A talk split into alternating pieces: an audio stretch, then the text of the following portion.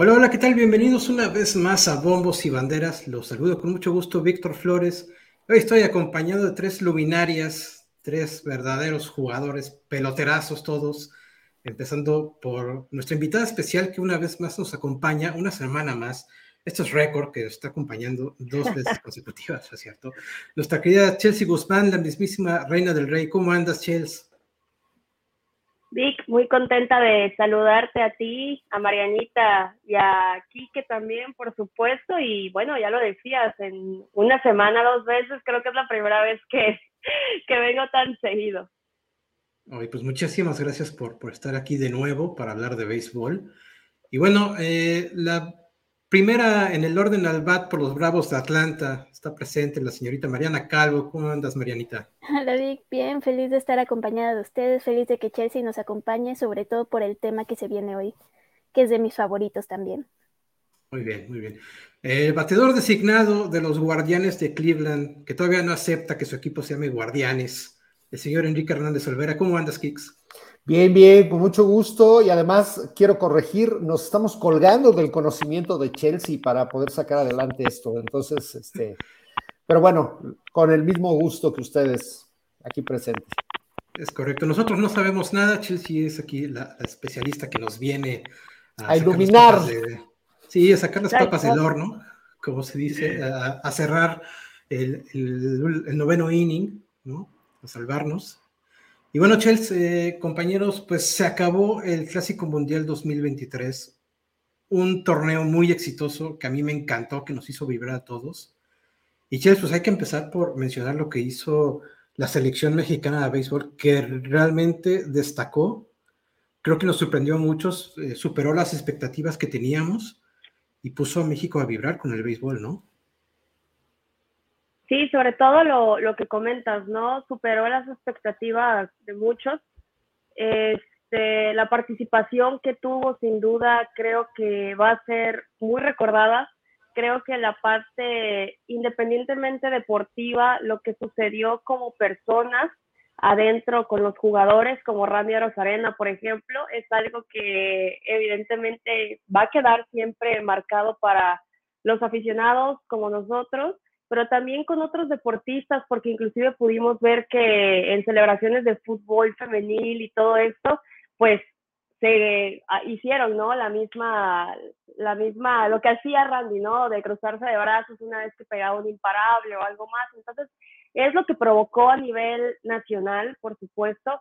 Creo que este torneo es algo importante, el Clásico Mundial, porque le abre también a otros aficionados a que conozcan de, del rey de los deportes, gente que a lo mejor que no es muy fanática, eh, lo ve, lo ve diferente por lo que genera las expectativas, porque al final del día, pues una selección este, tiene lo mejor que, que tiene cada país, ¿no? Es correcto. Vamos a saludar a quien se está integrando a la conversación, el señor Israel Díaz. ¿Cómo andas, Israel? Bienvenido. ¿Qué tal? Buenos días, ¿cómo están todos? Un saludo a todos. Muy bien, pues continuando con, el tema, Chelsea, yo quiero mencionar algo y es a, este señor, no a Isra, sino a este señor que lo pueden mostrar en, pantalla, el señor eh, Benjamín Hill, que yo tengo que aceptar que fui uno de los primeros que pataleó, que protestó, que mentó madres cuando él fue nombrado manager de la selección mexicana para este clásico mundial. Eh, pues después de lo que hizo, después de lo que pasó con él durante los Juegos Olímpicos de Tokio y su fracaso también con los tomateros llevándolos a la Serie del Caribe, yo la verdad no estaba nada contento con él siendo nombrado manager de la selección, pero me cerró la boca, o sea, me puso cinta canela alrededor de la boca para callarme por el resto de los próximos tres años, de aquí hasta que la selección vuelva a aparecer en un clásico mundial. Eh, un papel muy destacado el de Benjamin Hill, creo que, que, también superó las expectativas que había sobre él, que tomó buenas decisiones, a mi parecer no tomó ninguna decisión equivocada eh, en cuanto a las armas, las herramientas que tenía él en el dogout. ¿Tú cómo viste el, manejo de Benjamin Hill a lo largo del torneo? Pues mira, como lo comentábamos en la edición pasada, yo creo que a muchos les puede o no gustar Benjamin Hill, este, lo que representa obviamente dentro de un clubhouse, en el terreno de juego también, habla mucho de la forma en la que tiene él de dirigir. Eh, hay algo muy particular, fíjate que me, han comentado jugadores que han estado bajo las órdenes de Benjamín Hill, es que él te hace creer desde el primer día que vas a ser campeón, que con él y con su equipo van a hacer hasta lo imposible por ser campeones. Entonces, es el chip con el que Benjamín Gil trabaja y creo que a diferencia de lo que sucede en los Olímpicos ahorita con el Clásico Mundial, es la gestión en la oficina que hubo. Es el trabajo de oficina que sí se nota mucho, que no fue una selección que estuvo manoseada de manera indebida. Entonces, creo que eso tuvo mucho que ver para que se vieran estos resultados en el terreno de juego a nivel deportivo, que te habla de cómo el béisbol mexicano es referente y que aunque todavía no lo digamos como tal que ya es una potencia en béisbol, porque sí lo es, obviamente pues tenemos por delante a grandes países como Dominicana, Venezuela, Puerto Rico, sin embargo creo que también uh, en la parte latina el béisbol mexicano aporta mucho y aunque todavía veamos, o sea, aunque veamos bateadores que son este, bastante importantes en grandes ligas, sabemos que siempre México es más referente por lo que aporta en el picheo. Eh, el auge que despertó el Mundial de Béisbol, tanta gente empezando a voltear a ver este deporte, tú que estás dentro de la Liga Mexicana, ¿crees que se vaya a ver reflejado en la venta de boletos, en el seguimiento de la liga? ¿Ya están notando como más afición empezando a seguir a los equipos locales? Pienso que sí, va a ser algo gradual va a ser primero, obviamente, estos aficionados que se quedaron como, ay, o sea, como lo que se veía, ¿no? En el ambiente, de que todo el mundo veía a Daddy Yankee usando diferentes gorras de los equipos, que al final creo que todo el mundo dijo que él lo saló porque todo, todo equipo que apoyaba fue eliminado. Pero creo que va a ser, ¿no? Importante, sobre todo las plazas que a lo mejor no son tan beisboleras, pero que poco a poco se busca que exista este acercamiento o sea, después de lo que vieron justamente el ambiente que se vive en un estadio de béisbol, va a provocar que quieran asistir a sus plazas, que quieran ver cómo es el ambiente ahí, a ver si es un poco parecido. Y bueno, sabemos que el mexicano pues siempre busca la manera de, divertirse en donde sea que, que se encuentre.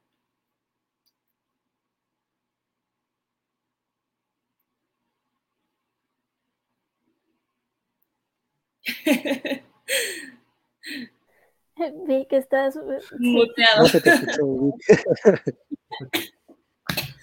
Oye, Chelsea, y hablando de este equipo mexicano que participó en el Clásico Mundial, tenemos que hablar de dos que destacaron y que incluso fueron integrados en el equipo ideal del campeonato, Randy Rosarena y Patrick Sandoval. Eh, pues la verdad que, aplausos para ellos dos. Ahí los tenemos en, pantalla para que ustedes los identifique. Eh, un par, un par de, jugadores que tal vez Patrick Sandoval yo no lo tenía tan, identificado, porque es pitcher de Los Ángeles de, Anaheim, no lo, no lo tenía yo bien ubicado. Obviamente Randy, pues sí, es figurón en las ligas mayores.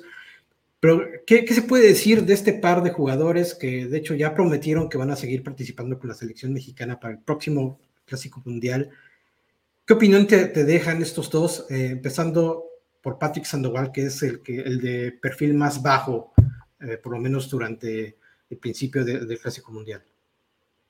Sí, justo lo que mencionabas, ¿no? Creo que de la rotación de abridores con la que contaba México, pues el menos conocido es Patrick Sandoval. Sin embargo, creo que después de las actuaciones que tuvo en el Clásico Mundial, se van a empezar a fijar más en lo que hace con los Angels y también justamente lo que mencionas de Randy Arozarena, que bueno, sabemos que desde unos años para acá, pues lo que representa Randy Arozarena para Tampa Bay, en el tema, pues obviamente que lo vimos en el 2020 con la mayor cantidad de cuadrangulares para un jugador en postemporada como lo es Randy Arozarena, lo que representa también él como este tipo de pelotero clutch que le llaman, que aparece en los momentos importantes, que siempre ha tratado de animar al equipo, y bueno, obviamente muy contentos de que aparezcan ellos dos en, el, en la novena ideal, que formen parte de este selecto grupo que votan periodistas de toda clase, votaron periodistas latinos, votaron periodistas europeos, este, periodistas asiáticos, etcétera. Entonces,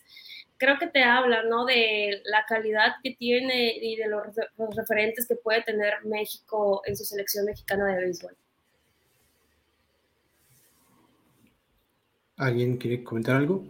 Sí, yo quería comentarlo, que me voy a regresar un poquito a, la parte emocional y a, lo que ha representado eh, el papel de este equipo en el campeonato mundial.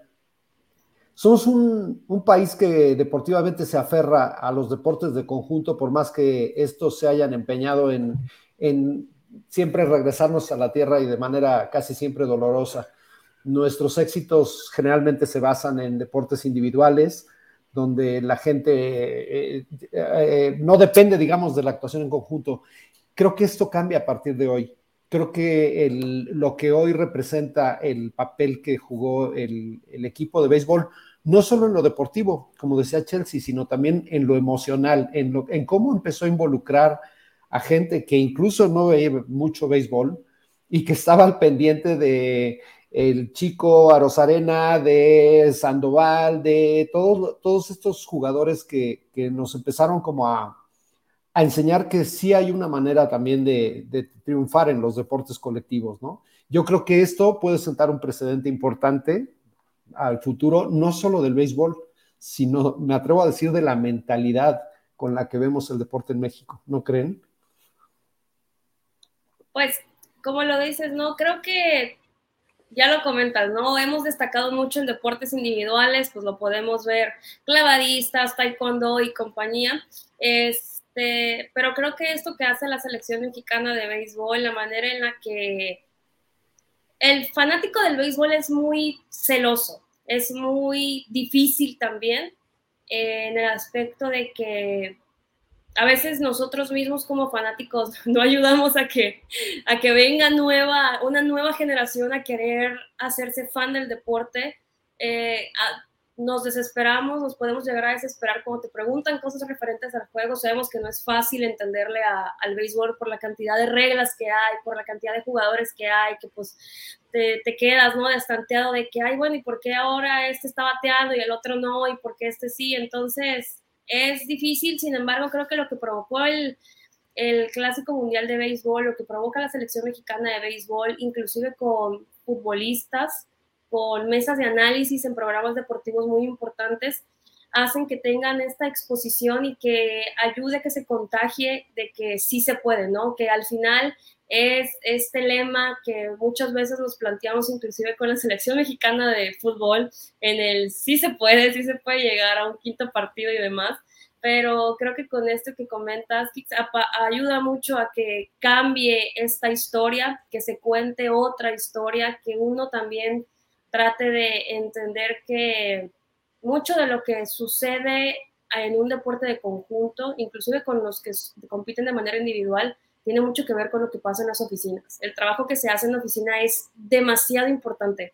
Creo que muchas veces le echamos la culpa a, es que ¿por qué no llevó a fulanito? ¿Por qué el director técnico? ¿Y por qué el manager? Sí, pero lo que sucede ahí arriba en las oficinas, la gente que está detrás de los escritorios tiene mucho que ver para que los resultados en el terreno de juego se den. Entonces, creo que era lo que comentábamos hace un rato, hay un contraste gigantesco de lo que sucedió en los Olímpicos y de lo que pasa en el Clásico Mundial de Béisbol por la gestión que se tuvo en las oficinas. Entonces, creo que esperemos que esto también ayude, ¿no? A que uno pueda entender que lo que se hace en el trabajo de oficina es sumamente importante para que un equipo pueda tener éxito.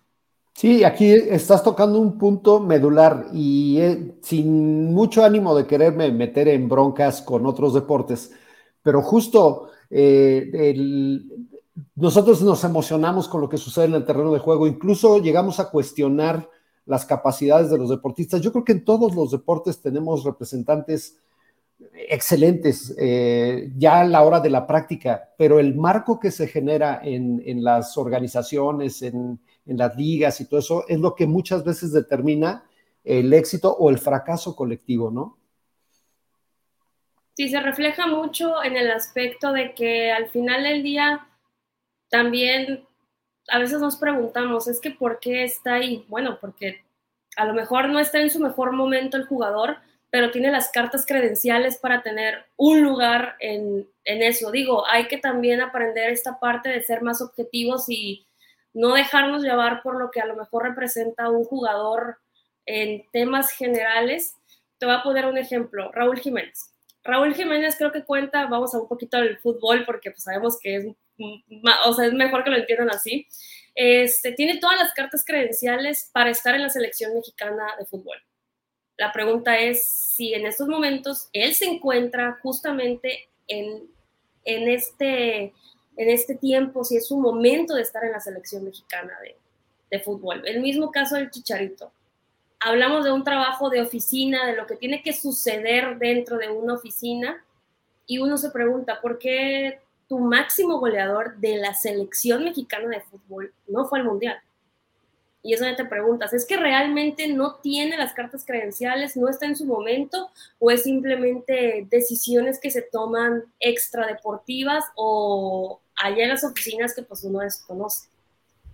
Se requiere mucha valentía para tomar esas decisiones, pero también eh, un modelo de gestión que también esté libre de presiones ex extradeportivas, que esa es la parte quizá más compleja de todo este asunto. Cuando los intereses empiezan a, pero a estar por encima de, ello, ¿no? Claro, Enrique. Yo lo que veo y que también comenta Chelsea es que eh, el clásico de béisbol, el clásico mundial de béisbol, evidenció perfectamente eh, dos trabajos, el contrastó eh, dos trabajos en cuanto a deporte en conjunto, ¿no? Lo de la selección mexicana de fútbol y el campeonato mundial de, de béisbol.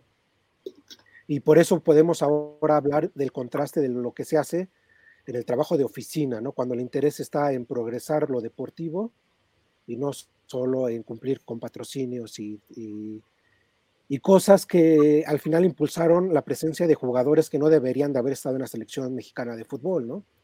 Yo supongo que fue por patrocinios, por eh, por ahí gente que estuvo presionando para que se cumpliera con ciertos contratos, y por el otro, un deporte que también venía de un fracaso y que respetó un proceso, pero que su objetivo siempre fue eh, en el terreno de juego, ¿no? en el diamante, en lo que pasaba adentro, y, vimos mejores resultados. Yo creo que por eso, la, la sola intención de querer progresar el deporte, este, y lo vimos en el mismo campeonato de, eh, perdón, en el mismo clásico mundial. Eh, eh, estoy seguro que muy pocos vieron el partido de México contra Colombia, ¿no? La, la derrota. Y ya para el final, todos queríamos ver qué pasaba con México, eh, un poquito ver ahí el fruto de lo que puede hacer, poner interés en los deportistas, en progresar el deporte, ¿no?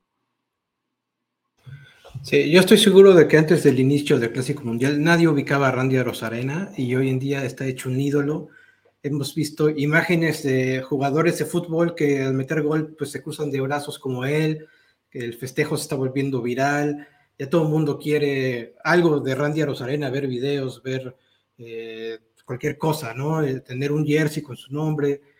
Es una locura lo que está sucediendo, hay que aprovecharlo, hay que impulsar más el béisbol. Ahora le toca a la Liga Mexicana de Béisbol durante el verano hacer que ese interés no se pierda, que la gente vaya a los estadios, que la gente vea las transmisiones a través de televisión, que la gente se compre su gorra, se compre su jersey, que escoja un equipo, que le vaya a alguien y que simplemente empiece a aficionarse a este deporte que es tan lindo y que nos hizo vibrar. ¿Qué les parece si hablamos ahora de la final, la gran final? Una final soñada, especialmente para los gringos, a mí me parece. De hecho, he escuchado por ahí opiniones de gente que cree que hubo ahí triquiñuelas para que se diera la final entre Estados Unidos y Japón, que por ahí México tuvo un arbitraje un poquito inclinado hacia los nipones para ayudarles a, llegar a la final contra Mike Trout y compañía, este Trabuco. Y, este, y bueno, ¿qué les parece si hablamos un poquito pues, de la final del Clásico Mundial 2023 entre Estados Unidos y Japón? Eh, empezando pues por, por el primer eh, bat, Chelsea ¿Cómo viste esta final? ¿Te gustó lo que vimos? ¿Era la final que tú esperabas ver? ¿Cómo lo viviste? Fíjate que obviamente por un momento cuando México estaba ganando a Japón en las últimas entradas, parecía, ¿no? Que se iba a alcanzar el sueño de estar disputando la final. Este, sin embargo, como lo comentábamos en la, la vez pasada, Japón es una potencia en el béisbol. Sabemos lo importante que es para la zona de Asia este deporte. Entonces, tienes abridores del calibre con los que tiene Japón, tienes a un referente que es, creo que en estos momentos, el mejor deportista del planeta, que puede ser Shohei Otani. Lo que hace es algo, o sea, impresionante que yo no sé si lo volveremos a ver mientras estemos vivos todos nosotros. Eh, pero creo que era lo que se esperaba, ¿no? Creo que en papel era más o menos lo que uno podía esperar la actuación de Estados Unidos, bueno, contra Cuba, y creo que mucho tiene que ver, más que haya habido como un chanchullo que le podemos decir, sino que creo que ahí es donde va a ser el próximo reto del Clásico Mundial, tratar de acomodar un poco diferente las llaves en el aspecto de a tener un mejor equilibrio en los equipos que compiten, en los 16 equipos que ya tienen su pase para el próximo Clásico Mundial de Béisbol, más los que se faltan por incluir.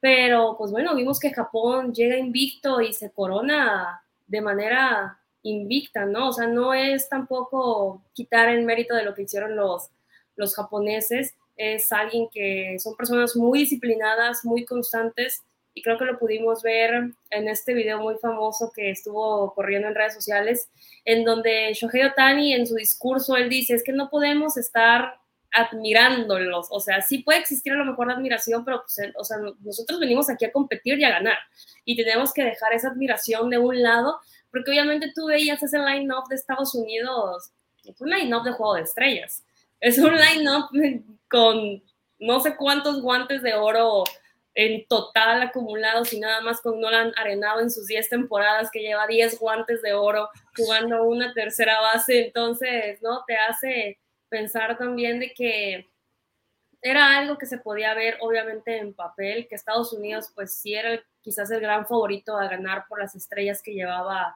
en su line-up. A mí me quedó de ver en el staff de picheo. Este, pero también Japón, ¿no? Que lo hace de una manera extraordinaria, llevando sus estrellas que ya tienen grandes ligas, pero también a toda esta gente que compite en Asia y que, bueno, sabemos de esta disciplina que ellos tienen, de, este, de esta constancia, y siento que es algo muy cultural, el tema cultural que tiene Japón, que de hecho la otra vez comentaba yo con alguien en la oficina de que Shohei Otani lleva yo no sé cuántos años en Estados Unidos y yo no entiendo por qué no dio la entrevista, no dio entrevistas en inglés y todas las da en, en japonés todavía, por ejemplo. Sí, cuatro años lleva, ¿no? Cuatro o cinco años lleva en grandes ligas.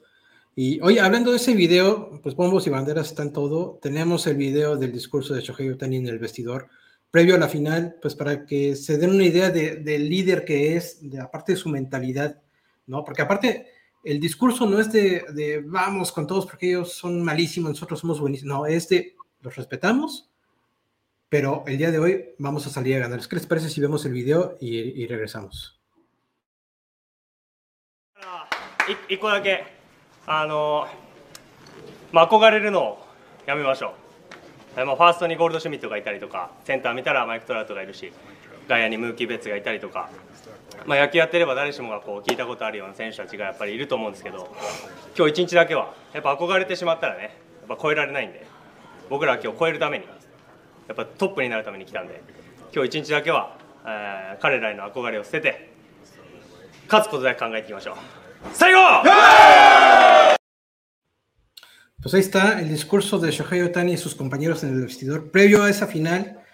Y pues salieron a darlo todo. De hecho, fue un partido más cerrado de lo que se esperaba. Sí se esperaban pocas carreras, pero es un marcador cerradísimo. Y, la verdad es que fue muy emocionante ver a Japón pues imponerse, como bien dice Chelsea, a este equipo plagado de estrellas de la MLB a, a tope, ¿no? Digo, por ahí el, ya lo habíamos comentado, el staff de picheo no era el mejor que podía llevar a Estados Unidos, pero tampoco eran este, jugadores de la Liga Llanera del domingo, ¿no? O sea, eran profesionales, gente con muchos años ya en MLB, y pues ahí está el resultado. Eh, ahora, este, este duelo que vivimos en el último inning que se dio para el último out, Shohei Otani llega en relevo, se monta en el montículo, enfrenta a tres bateadores importantísimos de Estados Unidos, entre ellos el primero fue Jeff McNeil, que es el campeón de bateo de la Liga Nacional del año pasado. Después se enfrentó a Mookie Betts, que batió para un doble play. Entonces llegaba Mike Trout al plato, representando la carrera del empate, a enfrentarse a Shohei Otani, su compañero en los eh, Ángeles de Anaheim por cinco años ya.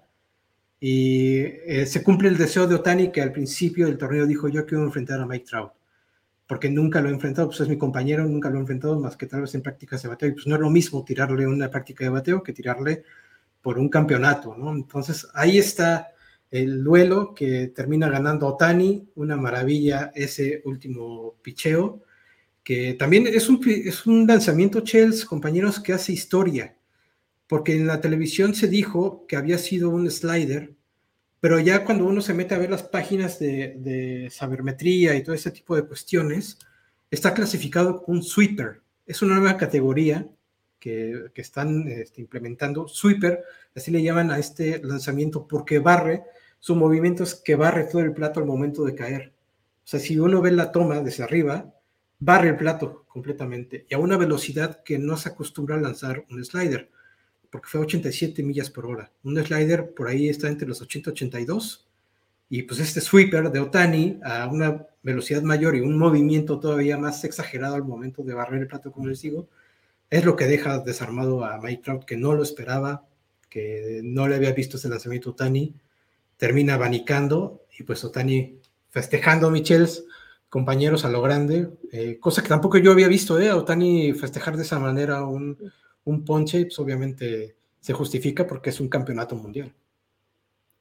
Sobre todo por lo que comentas, creo que a pesar de las lesiones que se pudieron vivir durante el Clásico Mundial, muchos jugadores tuvieron este mismo discurso en donde podemos ver que están de acuerdo, que ellos se sienten como, como esta parte, ¿no? De representar a su país. Muchos sueñan con representar a su país, hacerlo en un clásico mundial de béisbol.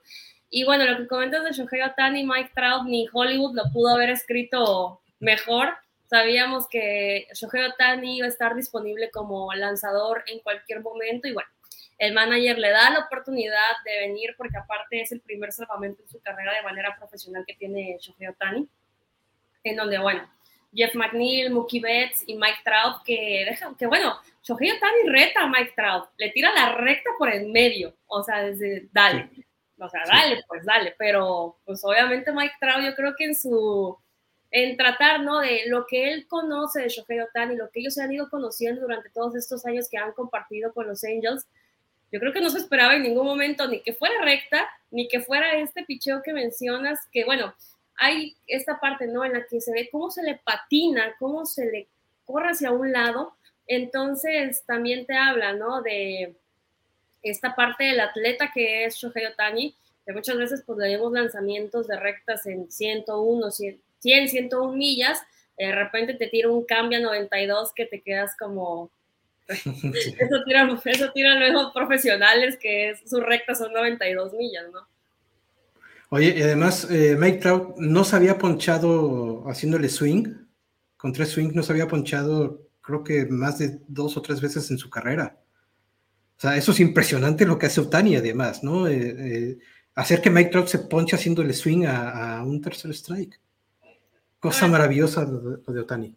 Sobre todo lo que comentas, ¿no? Mike Trout es muy paciente y es muy selectivo en el plato es este, alguien que trata siempre de ver lo mejor que puede los, los picheos. Y bueno, lo que pasa justamente con Shohei Otani que lo hace abanicar porque, pues bueno, ya también sabía Mike Trout que pues, estaba en conteo de 3 y 2. Así es el momento en el que tiene que pensar es demasiado rápido en saber de lo que tire o lo dejo pasar o le hago swing, porque pues ya lo había retado en dos ocasiones con una recta por el medio, entonces creo que es lo que hace de este deporte algo divertido, que hace que te pongas a pensar y, si, si, hubiera hecho esto, o si hubiera hecho lo otro, si hubiera hecho algo diferente, ¿no? A lo mejor estaríamos hablando de otra historia. Sí, eh, el cierre perfecto, como dicen, para el clásico mundial, ¿no? No lo pudieron escribir mejor con el mejor jugador, eh, destacando pues, sus dos habilidades, que es lo que lo ha hecho famoso, ¿no? Tanto al bat como con el guante. Y precisamente lo que dice Chelsea, resaltar que en esta ocasión cerró, porque normalmente pues lo hemos visto triunfar abriendo y haciendo grandes eh, eh, partidos en las ligas mayores, ahora lo vimos cerrar y cerrar contra el, yo creo, el bat más poderoso que llevaba Estados Unidos y de una manera impresionante. Yo creo que este mundial nos dejó con tan buen sabor de boca que ya estamos esperando el siguiente. ¿Crees que después de la popularidad que está ganando se haga, bueno, a mí me encantaría que como lo hacen en el fútbol, hagan un paro tal cual a las ligas para permitir que de verdad todos los jugadores se quieran meter y se quieran involucrar en este deporte como lo hizo Shohei, que seguramente pues es mucho el orgullo de representar a tu país, pero sigue ahí el miedo de lesión y de no poder cumplir con tu temporada, que hasta el momento pues, es considerada más importante que el mundial. Fíjate que lo veo, yo lo veo difícil. Es es extraño porque Grandes Ligas sí es quien crea este, este torneo y vimos muchas bajas sensibles por parte de Dominicana por el tema de los permisos. Obviamente, pues sabemos que Grandes Ligas, pues sus activos más importantes son sus jugadores, sobre todo con los contratos multimillonarios que tienen y que estos contratos, a diferencia del fútbol americano, son garantizados, se lesionen o no se lesionen los jugadores, cosa que no pasa en el americano, que te ponen como muchas cláusulas de, ajá, este, no recuerdo cuánto fue el de Patrick Mahomes, pero de toda esa cantidad de dinero, solamente, no sé, 300 millones están garantizados y para poder hacerte el resto, pues tienes que cumplir ciertas cosas, llegar al Super Bowl, etcétera, y en el béisbol no. En el béisbol es Mike Trout, ¿quieres 400 millones de dólares? Ok, ahí están. O sea, entonces sabemos, ¿no? De lo que significa para grandes ligas saber que pueden perder jugadores José Altuve con la fractura que tiene va a estar dos meses fuera. Edwin Díaz, cerrador estelar de los Mets, se va a perder toda la temporada. Y es donde los Mets seguramente no están nada, felices este, porque se les lesiona su cerrador a quien le habían acabado de hacer una extensión de contrato por mucho dinero, en donde se lesiona el cuarto para la hora de inicio de la temporada y se tienen que preguntar, ¿y de dónde voy a sacar un cerrador élite en estos momentos, que venga a ayudarme en la parte de allá atrás, ¿no? Entonces, siento que va a ser una estira y afloja durante estos cuatro años hasta que regrese el Clásico Mundial de Béisbol, ver de qué manera lo pueden acomodar lo mejor posible para tratar, ¿no? De que también los permisos se den, de que los jugadores puedan también tener ya la decisión completa y total de saber si quieren o no asistir al, al Clásico Mundial, porque también sabemos que muchos no asistieron por tratar de tener un lugar en, sus rosters finales, que es lo que pudimos ver con Luis César, con México. El tema de Luis César con México, sabemos que él se ha mantenido activo muchos años ya en grandes ligas y obviamente, y es respetable de que él haya querido decir, bueno, termina mi participación, lo platiqué con mi familia, lo platiqué con la directiva, lo platiqué con cuerpo técnico, y creo que al final sus resultados fueron los que él esperaba. Ayer fue nombrado el quinto abridor por los Rojos de Cincinnati, entonces es un tema muy complicado. Yo no creo que vaya a pasar eso de que van a hacer una pausa o lo van a hacer después de, de la temporada, sobre todo por el desgaste. Son 162 juegos más la postemporada, son muchísimos juegos. Y obviamente pues, serían más propensos incluso a que después de la lesiones vengan lesiones. Y si lo hacen antes, no van a estar tampoco en ritmo porque pues muchos se preparan, mucho entrenan en off-season, pero no es lo mismo porque pierdes timing, tienes que estar, este, los pitchers tienen que hacer ciertos números de lanzamientos hasta que ellos se sientan cómodos, bateadores tienen que ver cierta cantidad o, tener cierta cantidad de turnos para empezar a sentir que ya entraron en ritmo otra vez, entonces yo creo que por eso va a seguir siendo pues durante, la, durante el sprint training. Sí. Oye, Chelsea, y por ejemplo, eh, pues, para mejorar el clásico mundial, yo creo que la situación como la de Luis César se tienen que evitar. porque, o sea, tú mencionas que él toma la decisión con su familia, pero yo creo que también hubo presión por parte del equipo de los Rojos de Cincinnati, decir, oye, no te están utilizando, ya viene el inicio de la temporada, que, que entres en ritmo y que por lo menos me abras un partido, que es lo que hizo al día después de irse de la selección, ¿no? Eh, creo que eso se tiene que evitar definitivamente, porque le estás quitando a un relevo importantísimo que creo que hubiera tenido papel durante el partido contra Japón, eh, y a México se lo quitaron en la víspera de la semifinal. Eso jamás lo he visto yo en ningún otro mundial de ningún otro deporte. Imagínate que un día o en Qatar, eh, en la semifinal, llega el Paris Saint Germain y dice, oye, este, nos vamos a llevar a Messi. O Messi, ¿sabes qué? Dile, dices que te vas porque nos vayas a lesionar y no vas a estar para la Champions. Jamás he visto yo algo así, como lo que sucedió con Luis César, que, justo antes de un partido importantísimo se retire para irse con su club al entrenamiento de primavera ese tipo de cuestiones, yo creo que si la MLB quiere que su torneo se vea con seriedad, tiene que empezar por ahí, que los equipos mismos de la MLB vean con mayor seriedad este torneo, que lo respeten, que no intenten de meter mano mientras ya está en, curso. Obviamente si un jugador se lesiona, pues sí, lo retiras y ya empiezas a darle tratamiento, lo mandas a operación, lo que tengas que hacer para que esté listo para tu temporada. Pero mientras se está jugando, yo creo que los equipos no deberían meter mano, no deberían meter presión, Juan Soto tuvo también restricción por parte de los padres de San Diego eh, en cuanto a lo que podía hacer o no durante los partidos con Dominicana.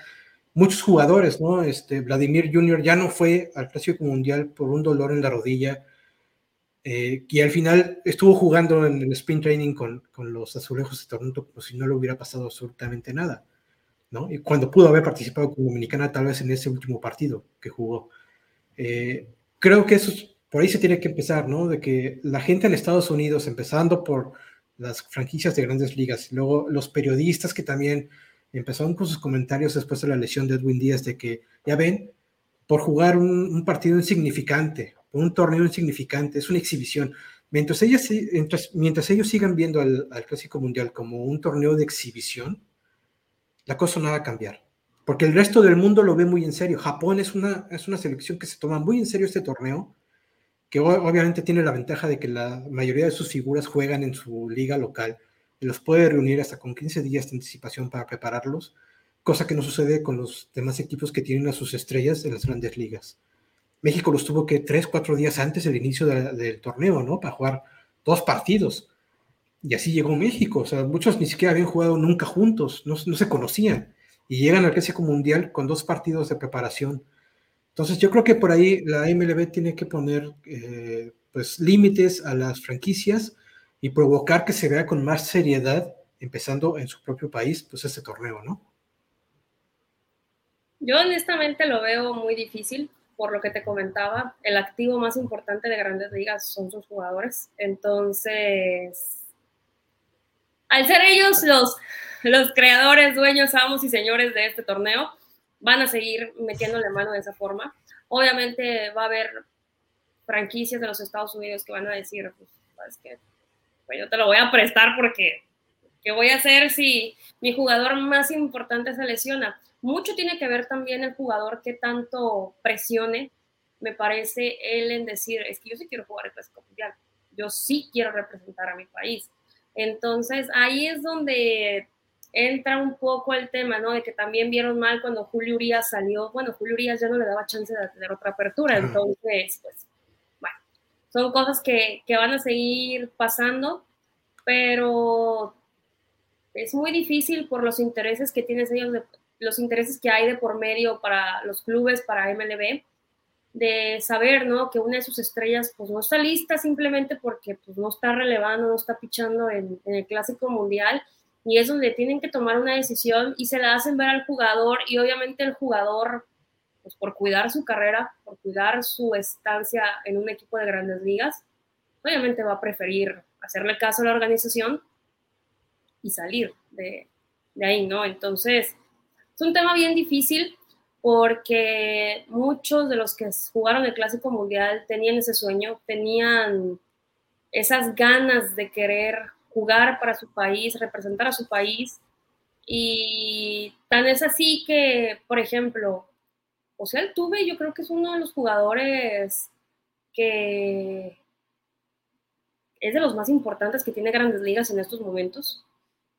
Los Astros, lo que significa para Astros su segunda base, los Astros no han de estar nada contentos de que se les haya, fracturado este, este joven ahí este, pues, en un picheo que le lanzaron pues, demasiado pegado, así le estaban tirando. Después, este, la verdad, es algo muy difícil. Van a seguir poniendo restricciones porque van a tratar de cuidar, o sea, como si fueran un bebé, van a tratar de meterlos en una cajita de cristal para que no les vaya a suceder nada. Entonces, obviamente habría que durante esos cuatro años estudiar como que algo, una posibilidad de, ok, si no me vas a permitir entonces, un ejemplo, que Julio Urias eh, haga más de 50 picheos durante dos aperturas, etcétera, tratar de ver de qué manera se puede jugar con el roster para que tú puedas tener un poquito más de gente que esté preparada para entonces entrar, ¿no? O sea, un caso como lo que pasó con Wilmer Ríos. Wilmer Ríos pasa por un excelente momento en su carrera aquí en México. Tan es así y tan, tan fue así en invierno que recibió contrato de ligas menores con invitación a Spring Training con Cincinnati. ¿Y qué fue lo que sucedió entonces para que al final, pues sí, se confirmara su asistencia al clásico y ya después ya no apareciera con Cincinnati y esté de regreso aquí en México? Y esas son las cosas que pueden pasar que, que muchas veces a los jugadores les siento que les puede dar miedo o temor de perder estas oportunidades en las que por ir a un evento o ir a un torneo en el que no se le da la seriedad de vida, pues puedan perderse de estas oportunidades o simplemente pues puedan tener alguna lesión. Totalmente, pero yo creo que una regla puede parecernos justa, injusta, tal, pero lo que no puede es no ser clara. Y yo creo que el trabajo que hay que hacer tiene que ver con la claridad en las reglas y, lo que va a suceder. Si un jugador va a ir al clásico, va a ir al clásico. Y si no va a ir al clásico, aunque suene tonto y reiterativo, pues no va y punto. Pero lo que no se puede permitir es lo que pasó, por ejemplo, el ejemplo que ponía Vic con César, ¿no? Que ya estás en el clásico, pero a la hora de la hora mejor te vas. Y, y ese es el tipo de cosas donde sí se genera ahí como un, un tema que, a la afición sí le genera como cierto, cierto, cierta desilusión. Yo creo que quizá porque todavía el clásico mundial como tal no está establecido con la importancia que tiene, tiene pocas ediciones todavía, pero cada vez va ganando más fuerza. Es probable que a lo mejor dentro de tres, cuatro, cinco ediciones resulte y, la MLB lo vea como una ventana para llegarse de muchísimos más recursos de los que representa hoy y entonces sí le puedan dar esa importancia. Hoy, por ejemplo, en el fútbol, los equipos saben que la ventana más importante para, para las transacciones financieras es el mundial y por eso le dan ese, ese peso, esa importancia en el, en el caso del fútbol. Probablemente la evolución vaya en ese sentido. A lo mejor un día el clásico se vuelve tan importante que entonces sí eh, haya la necesidad de normar mucho mejor la participación de los jugadores, la no participación de los, de los jugadores en todo caso, pero sí desde un punto de claridad en las reglas, ¿no? Sí, es establecer un poco más. A diferencia del fútbol que mencionas, por ejemplo, el tema de transacciones, yo no creo que pase, yo no creo que pase aquí con, con los jugadores de béisbol, sobre todo los que representan, que son sus estrellas. Yo no creo que los Angels en su cabeza esté salir de My Trout, por ejemplo, ¿no? Es, está loca la gente que cree que me lo puede venir a pedir así como así nada más porque le vio jugar en el Clásico Mundial, por ejemplo. Pero sí a lo mejor este, hacerlo un poquito más serio, que tenga pues un reglamento que traten de cumplir federaciones, que traten de cumplir los clubes en grandes ligas, que trate de cumplir la propia liga, las ligas mayores, eh, existan a lo mejor cláusulas de diversas clases donde a lo mejor puedan hacer estos movimientos en los que un jugador, pues a lo mejor sí, simplemente pues sí te dice, ¿sabes qué? Después de lo que acabo de ver que le pasó al Tuve, la verdad, prefiero salir y darle mi lugar a, a alguien más porque yo no puedo correr el riesgo ahorita de lesionarme, ¿no? Entonces, vamos a ver en esos cuatro años cómo trabajan esa parte, esperando, ¿no? Que sea lo mejor y en pro al deporte, porque creo que hay un discurso que a mí me gustó mucho, que dieron muchos managers de las selecciones, es que ganó el béisbol. Lo que querían era que el béisbol tuviera un impacto en toda la gente, que tan fue así que los ratings de televisión con el Clásico Mundial de Béisbol fueron más altos de lo que sucede con la Serie Mundial.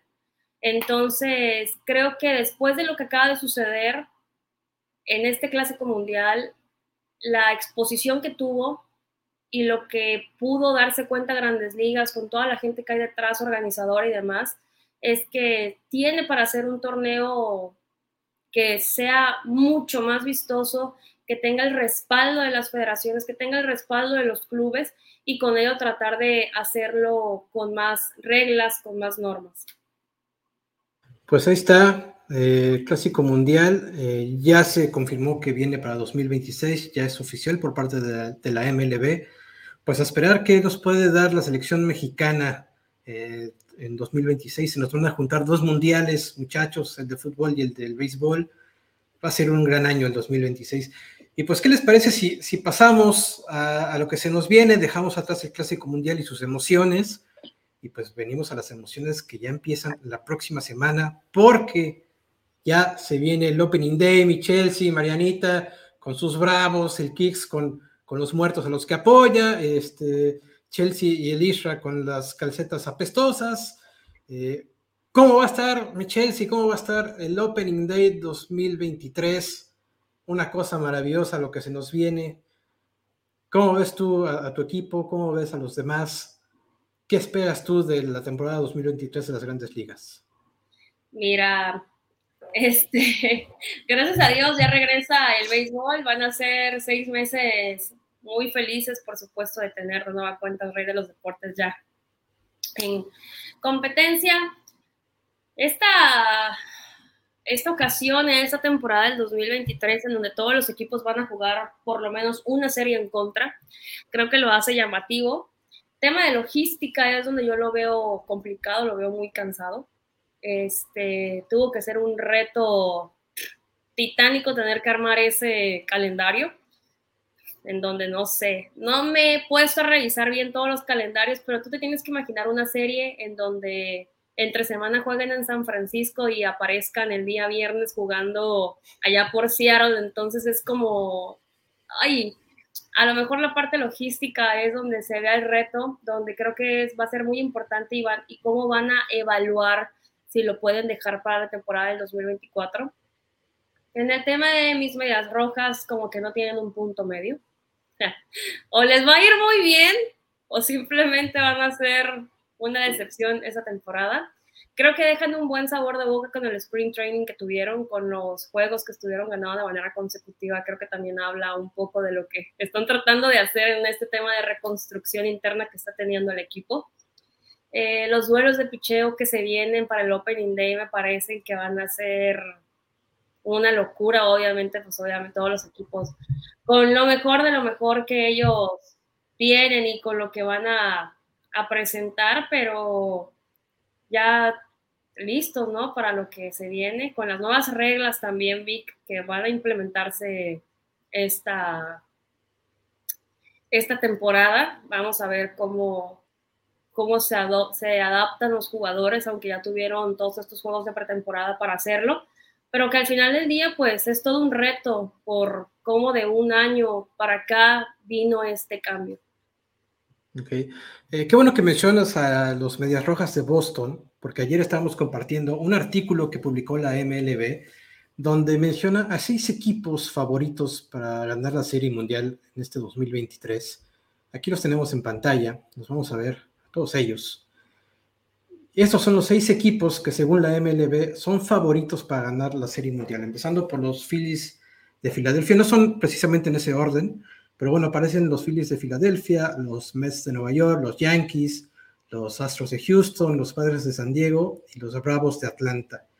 Eh, a mucha gente le va a sorprender, como aquí que el día de ayer, que no aparecen los Dodgers. Y bueno, este análisis de la MLB dice que los Dodgers pues han tenido eh, muchos problemas a lo largo del sprint training, se les han caído jugadores por lesión y que sencillamente ellos no ven que los Dodgers puedan tener una participación tan importante como otros años. Entonces, estos son los seis equipos que están eh, candidateando a ellos para ganar la Serie Mundial en este 2023. Eh, a mí me gustaría que, que, empezando por Marianita, nos hable de por qué sus Bravos de Atlanta van a ganar la Serie Mundial este año. Marianita, por favor, convéncenos. Pues, pues son los Bravos de Atlanta, son uno de los mejores equipos. No, la verdad es que creo que traen una buena temporada, traen buen equipo. La verdad me preocupaba mucho la salida de Dansby Swanson, de Duval, que era un bat importante, pero sobrevivimos a la salida de Freddy Freeman y tenemos ahora un Matt Olson con el bat encendido, así que creo que no debemos de temer tanto. Además, creo que en cuestión de lanzadores también vamos bastante fuertes. Vimos a Strider, que es un novato, llegando con todo y seguramente va a estar mucho más consolidado esta temporada. También tenemos a Michael Harris segundo. Creo que mi mayor preocupación es que dentro de esos seis equipos vemos a los Phillies y a los Mets, que forman parte de nuestra división. Entonces, seguramente va a ser una temporada muy interesante. Mi estimado Kike, algo que tengas que decir a favor de tus Guardians antes los Indians. Aunque, aunque a ti te parezca que no, a mí me parece que son un equipo muy divertido de ver, de ver jugar, sobre todo porque es un equipo muy joven. Es un equipo que, contrariamente a la mayoría de los que vimos en, como favoritos, no es un equipo construido a billetazos, que es algo que yo aprecio mucho en todos los deportes, no solo en el béisbol. Me parece que acá es eh, José Ramírez y todos los demás, evidentemente, un José Ramírez que después de que tuvo ahí algunos problemas de lesión, este año probablemente empezando sano, pueda ser como el estandarte del equipo. Por ahí llegó un, primera base bateador designado, Josh Bell. Vamos a ver cómo se integra al equipo, pero en general yo al equipo lo veo bien.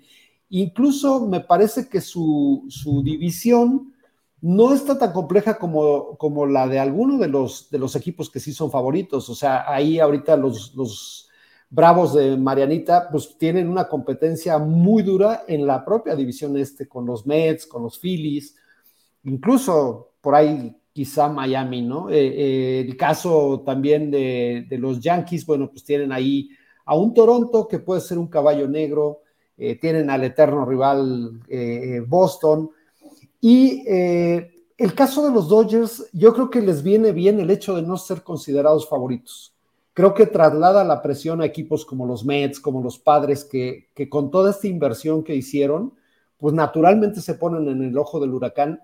Y en ese sentido, no se nos olvide que los, los Dodgers ganaron 111 juegos. O sea, algo tiene ese equipo que no lo puedes nada más eh, dejar pasar así como, como así.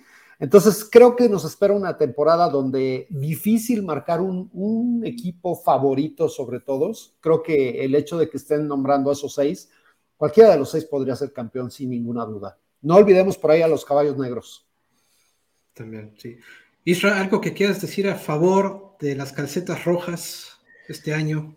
Bueno, para un análisis de Boston, creo que la más calificada es Chelsea. Espero que me tenga buenas noticias. Eh, yo estoy poniendo mi veladora para que regrese pronto Justin Turner y que sea su temporada.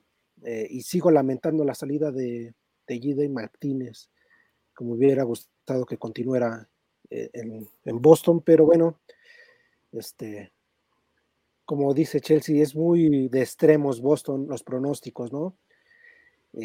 o le puede ir muy bien debido a, a cómo se ha presentado en estos primeros partidos de, de, entrenamiento, digamos, de preparación, pero yo no estoy muy, muy entusiasmado con, la temporada, ¿no? Yo creo que va a seguir ahí sufriendo, ¿no? Igual empieza bien y se cae, no sé, pero la verdad es que las noticias no, no creo que sean muy positivas, pero Chelsea nos dirá mejor.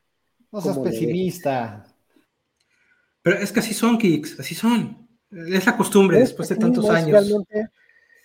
Ah, es como el Cruz Azul. No llega una noticia buena ahí que nos haga eh, entusiasmarnos, ¿no? Oigan, este, graben, graben esto porque por primera vez aquí voy a hablar de los Yankees y no tengo grandes esperanzas con los Yankees este año. ya saben que siempre ando mamoneando, que los Yankees con todo, campeones, la número 28. Este año, y yo sé, Chelsea, yo sé que tú sabes, yo sé que tú sabes, este año no se va a dar. Eh, se nos está cayendo todo el mundo. Los Yankees son un hospital antes de empezar la temporada. Justamente hoy se acaba de anunciar que Luis Severino va a empezar la temporada en la lista de lesionados. Ya se nos cayó Frankie Montas hace como un mes. Ya se nos cayó Carlos Rodón, que era como el el upgrade, ¿no? El, subir de nivel al equipo trayéndolo él. También se lesiona, va a empezar la temporada lesionado, quién sabe si juegue, tal vez va a necesitar operación tomillón. Eh, pues vaya, nada más nos va a quedar Jerry Cole y, este y Néstor Cortés, y pues a parchar la, rotación, también en cuestión de, los outfielders, eh, Harrison Bader se nos lesiona también, quién sabe cuándo va a volver a jugar. Eh, estamos prendiéndole veladoras a que los prospectos funcionen. O sea, las esperanzas de los Yankees esta temporada están sobre los prospectos. Chavos que van a, debutar como Anthony Volpi en grandes, en grandes ligas. Estamos esperando que sea el gran shortstop que todo el mundo espera. Y pues quién sabe, ¿no? Entonces, son tres prospectos eh, con Osvaldo Carrera y con Osvaldo Peraza. Y pues así de triste está la situación de los Yankees, Michels, que esperando que los, prospectos nos saquen la temporada. Y sin, y sin lanzadores este, verdaderamente estelares como pudo haber sido Rodón o Montas y Severino. ¿Cómo ves? No hagas cara, Chelsea. Dime qué piensas de los Yankees, por favor. Pues es que yo llevo diciéndote desde que te conozco que los Yankees no van por la 28 todavía. Este, era bien importante que reforzaran el tema del picheo, sobre todo en el bullpen, porque aparentemente en papel su rotación se veía mejor, se veía más sólida. No, que no todo iba a depender nada más de lo que pudieran hacer Garrett Cole y Néstor Cortés. Lamentablemente tienes tres abridores lesionados. Y aparte lo que pasa pues, con tus jugadores de posición, eh, va a ser una temporada larga y difícil para los Yankees. Los Yankees siempre son un hospital. Este, no importa en qué momento de la temporada se encuentren, todo el tiempo son un hospital porque pues Un cementerio, son muertos. Es Anthony y compañía, pues yo honestamente no sé qué sucede, pero siempre en algún momento aparecen en la lista de lesionados.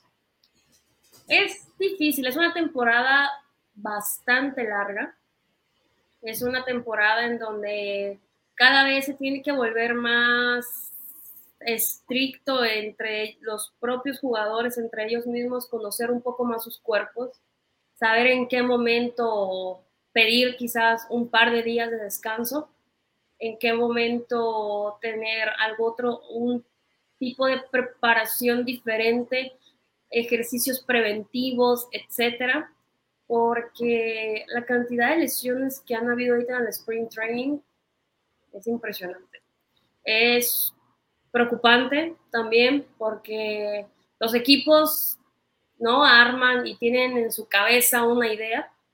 Lo que pasó justamente con los Dodgers, que no aparecen en esta lista de los favoritos, de los seis favoritos candidatos a ganar la Serie Mundial,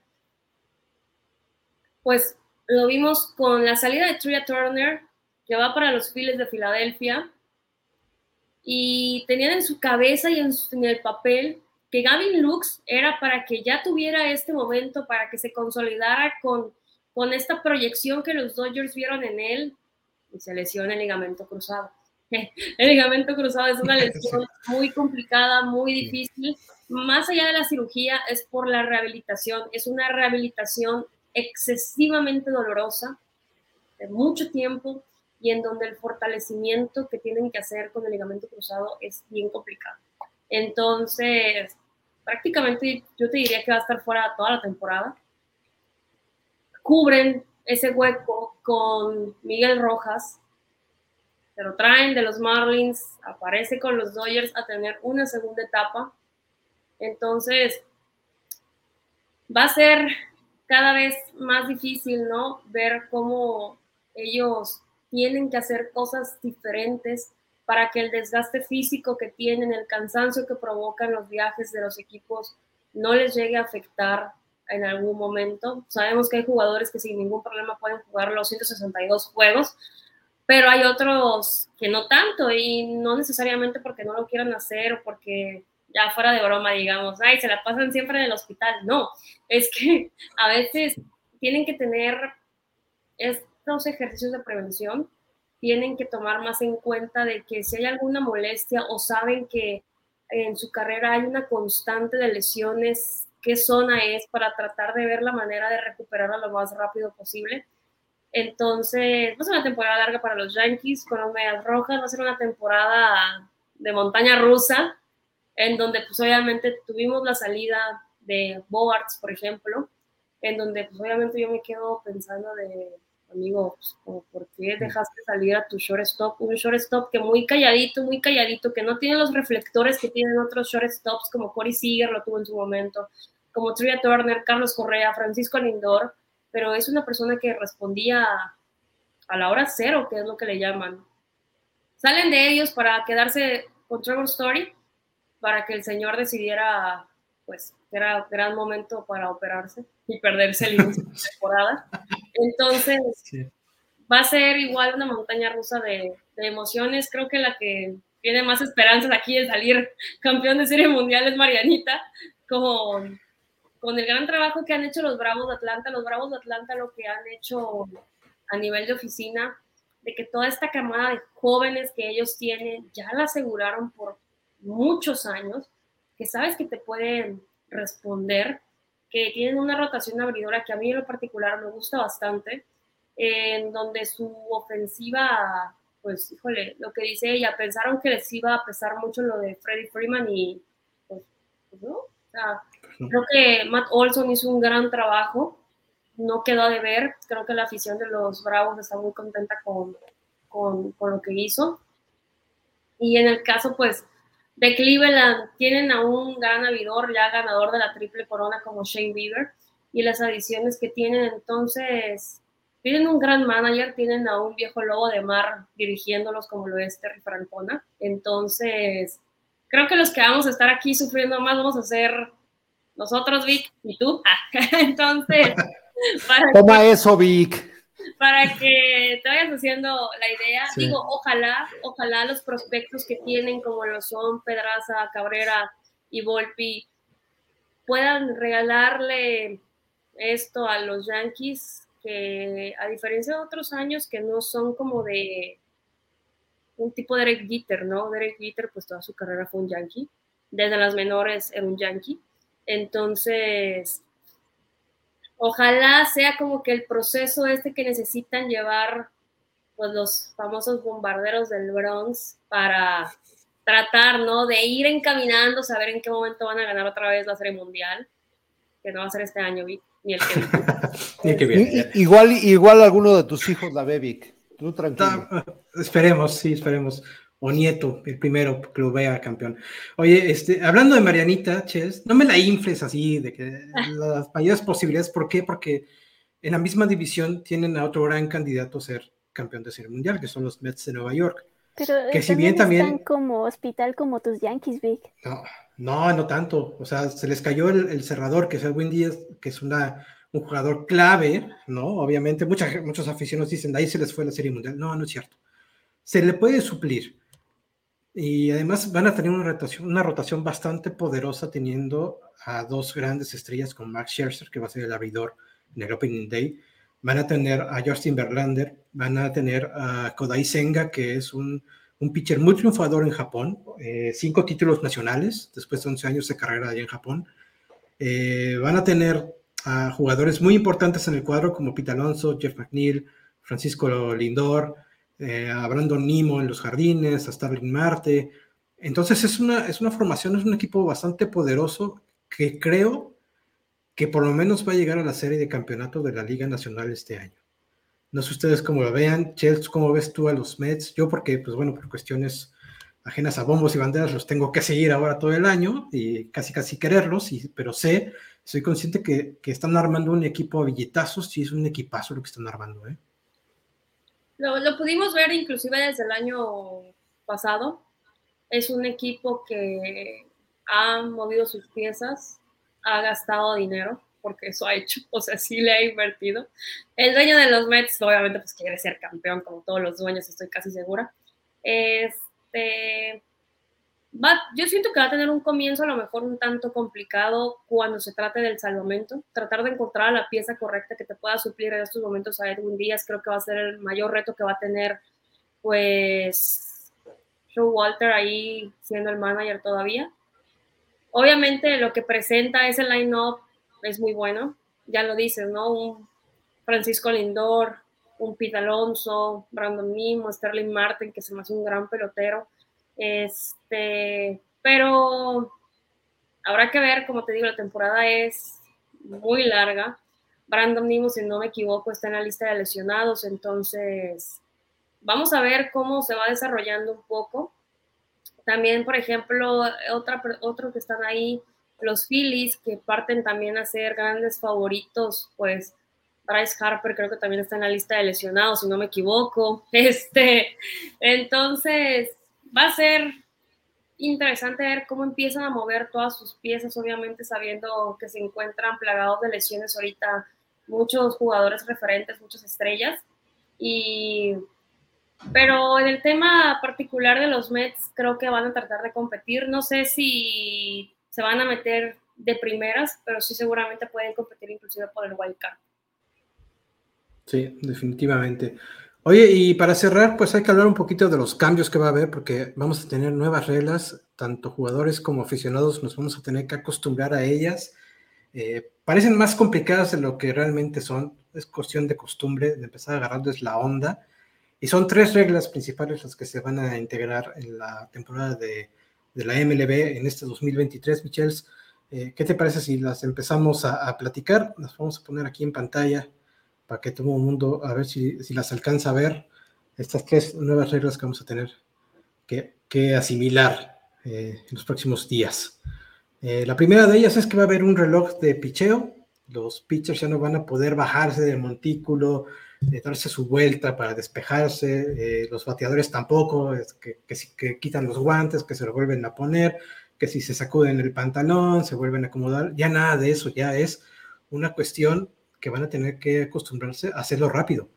El juego eh, va a tener que, que, acelerarse, esa es la intención del MLB, que los juegos duren menos de lo que duraban hasta la temporada pasada, Chelsea, ¿no? Y por eso este reloj de, de los pitchers. Fíjate que vi opiniones divididas. Obviamente, muchos románticos old school del béisbol mencionan que pues el béisbol es un deporte que no tiene tiempo entonces no lo ven como de buena forma. Vi otras opiniones donde lo ven bastante bien por el tema de agilizar el juego, de también tiene mucho que ver con el tema de, los contratos televisivos, obviamente, pues es muy difícil para la televisora, viéndolo desde el punto de vista de la televisora, decir, estoy programado nada más para tres horas, no para, no para darte seis horas de mi programación en donde yo me puedo perder de otros ingresos independientemente de los tuyos, ¿no? Entonces, ya estuvieron probando, vimos que hubieron pitchers que tuvieron que hacer ajustes importantes. Un gran ejemplo creo que puede ser Luis García, el lanzador de los Astros de, de, de Houston, en donde tiene un wind-up bastante extraño, en donde como que me para adelante, para atrás y arrullaba un bebé, yo no sé. Entonces, él tiene que hacer el ajuste. Y también con ello creo que lo que buscan, no sé si deportivamente lo estaban buscando de esa forma, pero no te da tiempo de que los bateadores puedan hacer un ajuste con mayor tiempo. O sea, no les das ese, esa oportunidad de pensar, de tener el tiempo para pensar más bien de lo que puede suceder con el pitcher que están enfrentando. Eso es en el tema de, reloj. Hay, pitchers que están, que están aprovechando la, cuestión de reloj como Max Scherzer, porque lo estoy viendo en el sprint training, porque también el bateador tiene hasta los últimos ocho segundos, antes de los últimos ocho segundos, para estar listo frente al pitcher, para estar listo para batear. Entonces, eh, Max Scherzer por ahí juegan, que se acomoda, que no sé qué, y de repente ya está listo y te saca el disparo y si el bateador no está a, a, tiempo, pues se le marca el, el, strike, ¿no? Entonces, este, pues son cuestiones de que es puntos de vista, ¿no? Marshall se lo ve como una bendición mientras otros pitchers lo odian este reloj, porque dicen, pues es que me, me rompe la, eh, mi rutina, ¿no? De acomodarme sobre el bullpen, el pie, el brazo, voltear, los hombros, todo eso se lo rompe en el ritmo, ¿no? Como dice Luis García, eh, lo vimos durante el Clásico Mundial, cambió ya su, lo que se llama en inglés el wind up, que es el movimiento para hacer el lanzamiento, ya lo cambió, ya lo redujo, ya no es el, hago para atrás, hago como que arrullo un bebé y luego saco el disparo, no, él ya es el paso hacia atrás, pum, y saca el disparo, ya lo, lo redujo muchísimo a comparación del año pasado. Entonces, eh, creo que eso sí lo va a beneficiar este, el reloj en cuestión de, reducir los tiempos, ¿no? cuánto se pierde entre lanzamiento y lanzamiento, porque hay, hay pitchers que se tardaban de 30 a 40 segundos en sacar un lanzamiento. Era una barbaridad. A mí me daba tiempo de ir por una cerveza, regresar a sentarme y todavía no había un segundo lanzamiento. Entonces, este, creo que eso es, es benéfico, ¿no? ¿Qué te parece si vemos la, la otra regla? Y es que también eh, cambió el tamaño de las bases, las hicieron más grandes. ¿Y esto por qué? Pues para, para motivar a los corredores a robarse la base, a que haya más robos de base, que haya más acción. Y, esto va a estar también interesante. De hecho, la MLB sacó eh, hace dos días un spot con eh, Daniel Vogelbach, uno de los jugadores de los peloteros más pesados, más grandes y gordos que ha habido en MLB que nunca en su carrera se ha robado una base, pues en, en este spot de la MLB con las bases ya más grandes, pues se ve que dice, pues ya está más cerca, ya es menos distancia la que tengo que correr para robarme una base por primera vez en mi carrera, ¿no? Entonces está como que en, primera base pensando si sí o no, y al final se avienta, pues porque es más fácil ahora supuestamente robarse una base. ¿Cómo ven ese cambio? ¿Les gusta eh, o prefieren pues el, como decían los románticos, que el béisbol no cambie en ese sentido tampoco. Me voy a aventar al ruedo entre ustedes que son beisboleros. Yo creo que se atiende a esta necesidad imperiosísima de renovarse o morir. Los tiempos han cambiado, las generaciones han cambiado, eh, todo está mucho más vinculado a la inmediatez, nos guste o no. Eh, y yo creo que estas reglas a la larga van a resultar benéficas. Estoy claro el perfil de la gente que le gusta el béisbol, de alguna manera siento que eh, pone por delante la resistencia al cambio, así como eh, ahora, por ejemplo, algunos récords se romperán con bases robadas o cosas así, pero creo que al paso del tiempo y sobre todo acostumbrándose, le va a venir muy bien al béisbol este, este cambio, el hacerlo un poco más ágil. Creo que va a atraer muchos aficionados que, que de repente veían en este tema del tiempo como un, un rollo de chin, a ver, a ver cuánto tiempo le tengo que dedicar. Mi opinión es que, estos cambios son para bien. ¿Tú cómo ves, Chels? ¿Te gusta lo del cambio de bases y lo que busca la MLB con, este cambio? Pues la verdad es como que el cambio que menos me... como que digo, hagan lo que quieran con las bases. Este, el tema de robo de bases, creo que sabemos quiénes son los que normalmente roban las bases. Creo que ni siquiera así muchos se van a atrever a robar la base porque existe la posibilidad de que se lesionen en un robo de base, en donde al momento de barrerse o algo se pueden lastimar, pueden, pasarles algo por, por lo que requiere ese momento en el juego, donde tienen que salir corriendo. En un sprint se te puede lastimar cualquier jugador en donde llegan a tratar de, de barrerse y meter la mano y hacer como el famoso mago Javi Baez, que de repente hace yo no sé qué cosas ahí medias exóticas, pero al final alcanza, se pueden lastimar porque se pueden atorar al momento de que están tratando de ver por dónde meten la manito o el piecito. Entonces, yo creo que ahí va a seguir, vamos a seguir viendo a los mismos que se roban las bases, van a seguir siendo los mismos jugadores, no creo que vaya a aumentar mucho el tema de que vaya a haber alguno que se ponga a experimentar y que si en su carrera o durante una temporada se roba 6, 7 bases, este año se va a robar 22, por ejemplo. Sí. Otra de las razones para este cambio es precisamente evitar las lesiones, porque al tener las bases más grandes, eh, hay, vaya, pues un área más fácil para aterrizar la mano o el pie y se evitan más choques. Por lo menos eso es lo que arrojó el estudio en ligas menores con esta prueba, ¿no? De, implementar las bases más grandes. Hubo menos accidentes, menos choques entre los peloteros. Entonces, pues tal vez por ahí funcione. Y lo que quisiste decir sobre Javi Baez es más bien lo que hizo Alan Trejo, ¿no? Maravilla lo de Alan Trejo que al final le cantaron el out. Dejémoslo pasar.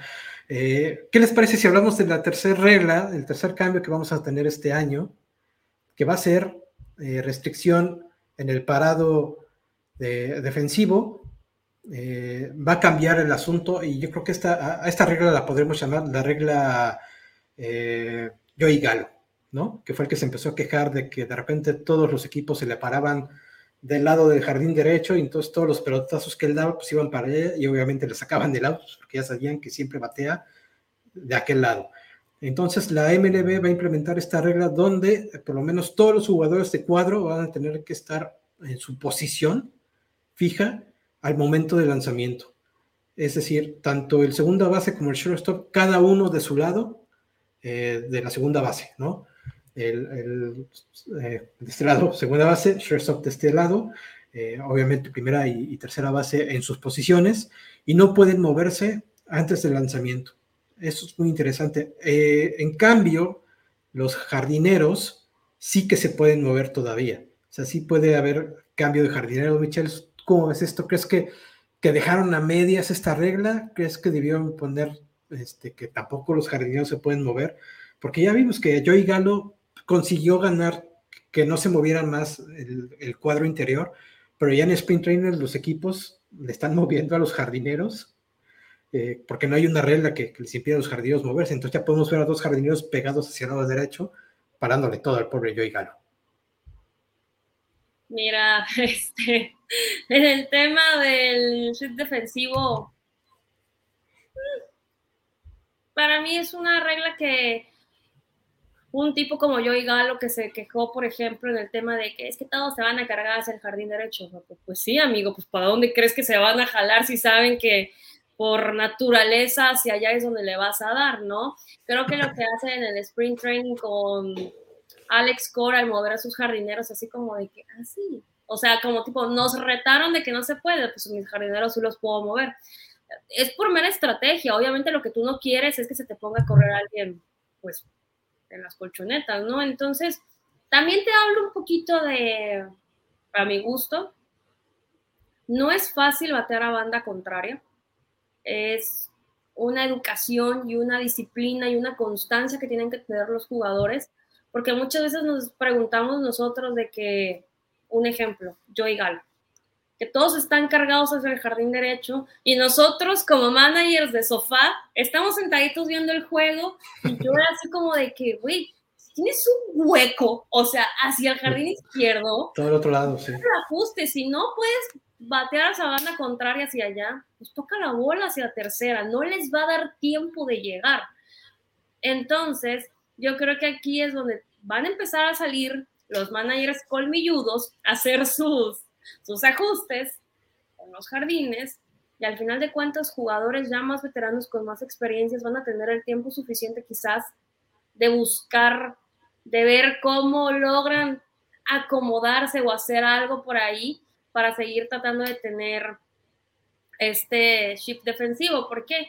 Porque obviamente tú tienes, no sé, este, corredor, un corredor en segunda, no puedes hacer el shift defensivo cuando viene yo y Galo, pues algo se van a tener que inventar para tratar de, de que no pueda pegar de hit o algo. Me parece raro por todo lo que hemos visto, ¿no? De que de un tiempo para acá la sabermetría, esto, que es una de las partes por las que, pues en la sabermetría empezaron a sacar los papeles de que, mira, en el porcentaje es aquí donde son más propensos a que caiga, pues cuando le, cuando batean, ¿no? Ah, ok. Entonces, es como una contradicción de, pues sí quieren más sabermetría, pero están ahorita ya diciendo a los de sabermetría como de que, ay, no, ¿sabes qué? Pues dijo mamá que siempre no y que mejor nos quedemos todos paraditos a como estábamos acostumbrados desde tiempos inmemorables. Entonces, digo, va a ser interesante ver también cómo le empiezan a manejar los managers, los propios jugadores, porque por pura, a veces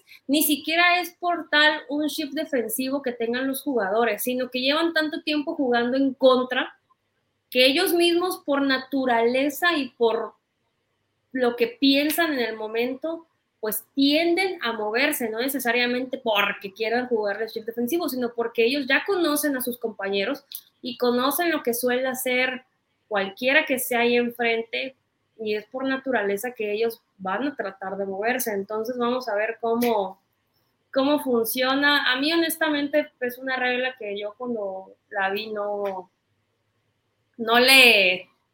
No le viste chiste. Ajá, no le vi chiste, pero así como salió el spot que mencionas, también vi un spot donde sale yo y voto, en donde no le pueden jugar el shift defensivo, la pelota pasa de hit y llega primera y, él, y le pregunté, dice yo y voto, así como de que, ah, entonces sí fue hit. Y le contesta el, el coach, no, no, sí, sí fue hit. Y dice, ¿y qué sigue? Que las bases sean más grandes, o sea, para tratar de meter ya al público en esta conversación de que estas cosas van a cambiar y que tenemos que estar acostumbrados y preparados para lo que se va a venir, pues obviamente cuando veamos los juegos de grandes ligas. Yo creo que todos estos cambios se ve que están muy enfocados en atraer al público que originalmente no ve béisbol. Básicamente a mí me suena como lo que hacía la MLS cuando empezó, que prácticamente jugaban sin portero porque sabían que lo que atrae es ver goles. Igual aquí lo que más atrae es ver carreras, es ver pelotas volando afuera del campo. Entonces creo que van muy enfocadas en esto de que sea más ágil, de que sea como más accesible para todo este público que no está acostumbrado a ver este juego. A mí lo que no me encanta es que siento que vamos a perdernos de parte del arte defensivo que también es muy bonito de ver. Y siento que este shift defensivo justo era parte de esta estrategia, parte de este arte que se ha ido evolucionando por todo lo que ya sabemos, por todas las medidas, por todo lo que se hace hoy en día. Entonces creo que esa es la única regla con la que no comparto tanto. Pero, pero yo, por otro lado, creo que atléticamente a los jugadores del cuadro interior se les va a exigir más. ¿Por qué? Porque ya el, el shortstop no se va a poder pegar a la segunda base, sino que la segunda base va a tener que cubrir completamente su zona y se le va a exigir más para, realizar jugadas de donde sus habilidades atléticas pues las despliegue completamente para, para poder detener una bola y sacar un out. Igual el tercera base, el shortstop. Entonces creo que, que por ese lado vamos a ver un poquito más de espectacularidad en los juegos. Pero sí, o sea, eh, como dices, eh, la evolución del pensamiento defensivo, la estrategia, pues sí se ve afectada con estas prohibiciones que vamos a tener a partir de la próxima temporada.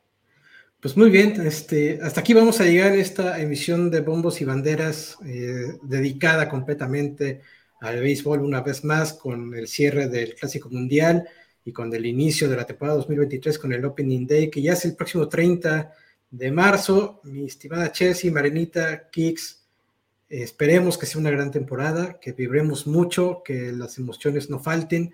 Va a ser divertida, va a ser una temporada diferente con cambios como los acabamos de mencionar en reglas, con, con, que todos los equipos se van a enfrentar contra todos. Eso va a estar bastante sabrosón, con un montón de lesionados, a ver quién recupera más rápido a sus jugadores, eso también va a estar interesante. Y pues no queda más que decirle muchísimas gracias a Chelsea Guzmán por acompañarnos una vez más. Michelle, ya sabes que aquí siempre es bienvenida y te agradecemos mucho que te hayas eh, prestado a venir a hablarnos un día más de béisbol.